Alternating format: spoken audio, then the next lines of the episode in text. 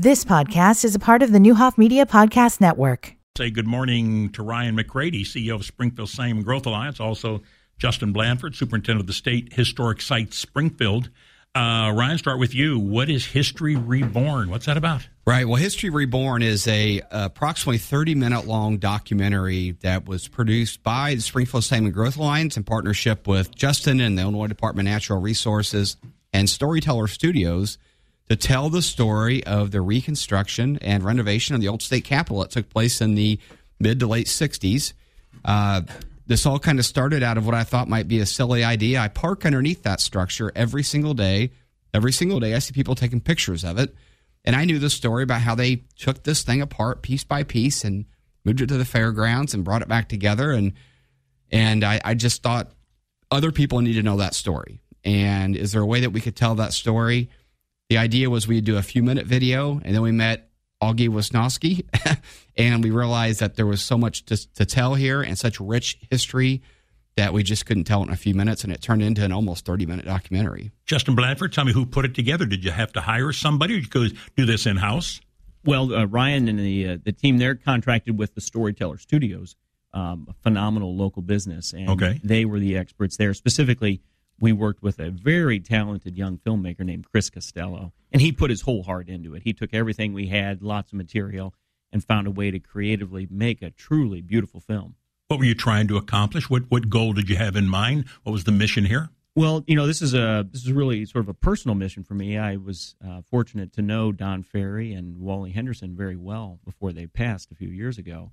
So uh, telling this story uh, really meant a lot, and was a wonderful opportunity to work with the remaining architect, Augie Wisnowski, and then another person who had worked at their firm earlier before the project was completed, Paul O'Shea. So we really wanted the heart of these individuals uh, to be able to be front and center because that's what we think is still in Springfield today. This is a town filled with generous people, with talented people, world class people.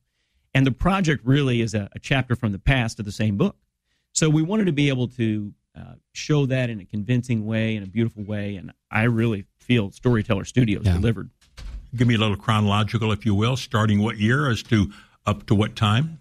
It really begins in uh, the winter of 1966. You know, the, the county government had just turned the building back over to the state government, and these three young architects, Augie, by the way, was only 27. Right um, had to find a way to you know meet the the dreams and the goals of the downtown and the commands of state government.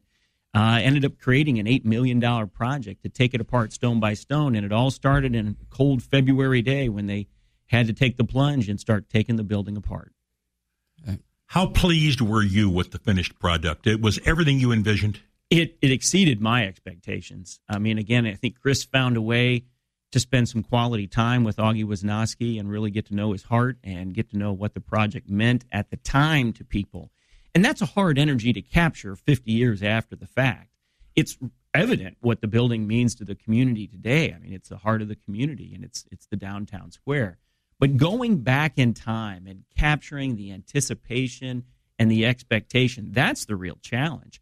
And Chris Costello of Storyteller Studios did a phenomenal job. How long is the presentation? 29 minutes and 45 seconds. That's exactly so, what it is. That's right. And okay, where can it be seen?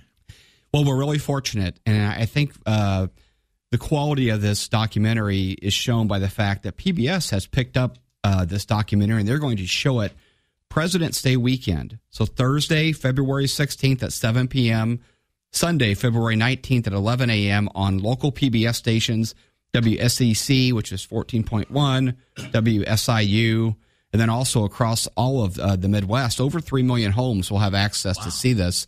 Um, after it shows on PBS, the Growth Alliance will make it available on YouTube. Um, but we don't want to do that until uh, our friends at PBS, who are actually also helping us try to push this out nationally too.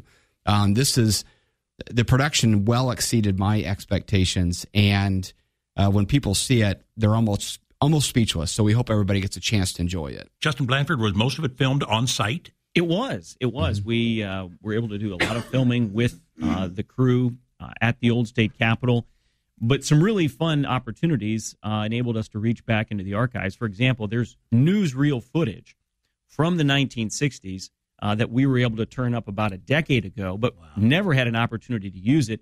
They were able to incorporate that 16 millimeter film into the uh, the new film, and it it just does a tremendous use of resources, plus blueprints and other kinds of materials that are part of our archives. It, it's also interesting that I learned through doing this that the construction of the parking garage was almost an afterthought of the project. Really? And uh, they needed more parking in downtown. And so Hanson engineers, Walt Hanson, came up with this very innovative design of being able to allow the trees to be planted on the site through this hyperbolic parabola design that you see when you drive in the parking garage that allows the trees to be at the Can site. you say that again? no, I get it once a day, Sam. so, Okay, I was um, gonna say, that's but but and, and he wasn't reading that off of know anything. that. remember, I grew up. You in know what I grew up in means. Divernon, so You know uh, what it yeah. means. Yeah, it's like a square from the top that angles down and comes into a point and basically makes like a vase underneath those trees. So every tree that you see on the old state capitol lawn, if you drive in the parking garage, is planted inside of one of those things.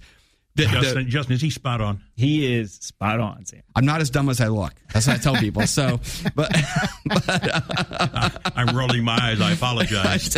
no, the uh, but this like like Justin says in the film, historic preservation wasn't even anything that even existed in the 60s. Sure. So this really set the stage for historic preservation across the country.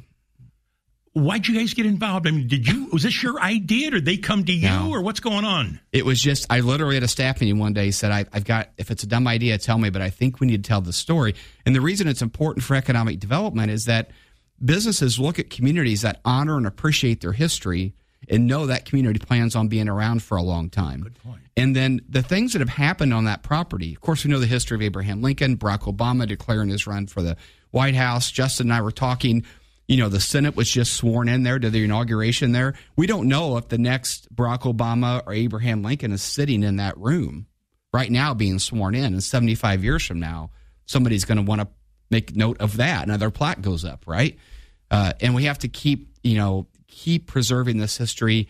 But it does help me when businesses see that and they understand the story that went behind that in the spirit of innovation. That's what's important. We need to honor that. Justin Blandford, the number one question people ask: When, oh, when is it going to the scaffolding and everything What do you mean, else? Sam? What do you, is it finished already? Scaffolding. it's coming. It's coming. We're working on uh, the flagpole is the final piece, and we had to we had to do some extra things for the uh, the column capitals that are uh, that are there. Uh, we started out trying to preserve the plaster, and we, we couldn't do that, so we had to remake them in fiberglass. That's the main reason that this has been drawn out a little bit. In the meantime, we've already moved into another project, so we're in the second phase. Uh, we're in a now an $11 million uh, restoration for the inside of the site, which is really exciting. But yeah, the scaffolding, I'm hoping in the next 60 days is on its way down. When you, uh, uh, the, the title is your title, Superintendent of State Historic Sites, Springfield. How many state historic sites are there in Springfield? There are six. Uh, this is not a Monday morning quiz, but but name them for me. I don't think Sure. people could name them. Sure. No. We, we start out in Oak Ridge Cemetery. We have two areas in Oak Ridge Cemetery. We're actually responsible for the veterans memorials Oh, that I are in Oak Ridge. Cemetery. Okay. So All right. we manage about six acres over on the, the western side Sure. of the cemetery, plus the Lincoln Tomb, which I'm sure you're aware of. a little bit. So then you move into the downtown, and we have the old state capitol, obviously on the square, and then the Lincoln Herndon building. That's also one that we manage. The city visitor center is in there right, Right. now, but that's ours as well. And then you jump down a few blocks, and we have the Vachel Lindsay home, and so that's just south of the Illinois Governor's Mansion. That's open for tours seven days a week by reservation. And then um, the Dana Thomas House is also my responsibility. We our team works there to provide the tours and the programs and the preservation of that site. What's going to happen on the lot to the north of Dana's Thomas House, the old YMCA? Yeah, we're really excited. Is about that, your responsibility? It is our responsibility. Okay, thank you. Yeah, we have a wonderful uh, new park planned, and it'll be a, a park that is designed with the Dana Thomas House in Ah. mind, drawing inspiration from that. Also, drawing on the inspiration from Japanese art and that. So, we are looking to have just a phenomenal opportunity there. And then a few years later, that bike path is going to come along, and we're going to have a nice oasis there on that southern section of Aristocracy Hill. You're telling me that the railroad tracks, when relocated, will be a bike path. Well, I think it's going to be more than a bike Okay. path, really. Yeah. Really? Yeah. Uh, I am always not surprised, but pleasantly surprised. I drive down Lawrence, Fourth and Lawrence.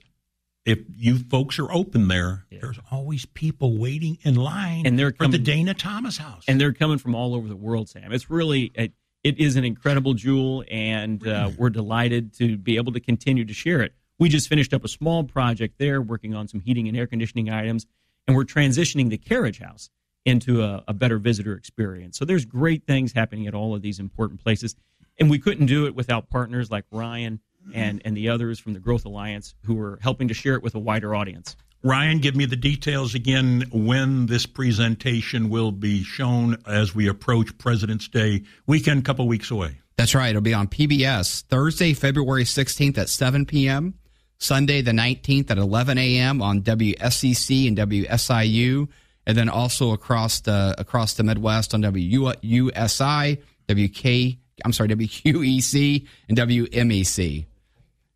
You got them right. I did. I, I can read if nothing else. How about All right. that vase again? That's right. Hyperbolic parabola. I did it He twice did it today. twice. He did it. I'm going home. Yeah, but now, yeah, now he can't do it tomorrow. See, you know, Uh, Justin's a graduate of Waterloo High School. You scared the hell out of a lot of Cyclone fans. Your alma mater, huh? Yeah, it was tearing our hearts apart trying to decide who to root for, but SHG pulled through. So, I couldn't. I knew you were from there. oh, and I'm I was thinking, listening to you and Tim. Yeah, I was. We were uh, a little nervous. I was starting to get texts from grade school classmates about that. Good to see you guys for You coming too, in. sir. Thanks, Thank you, thank you. It. You've been listening to the Neuhoff Media Podcast Network. For more, visit neuhoffmedia.com.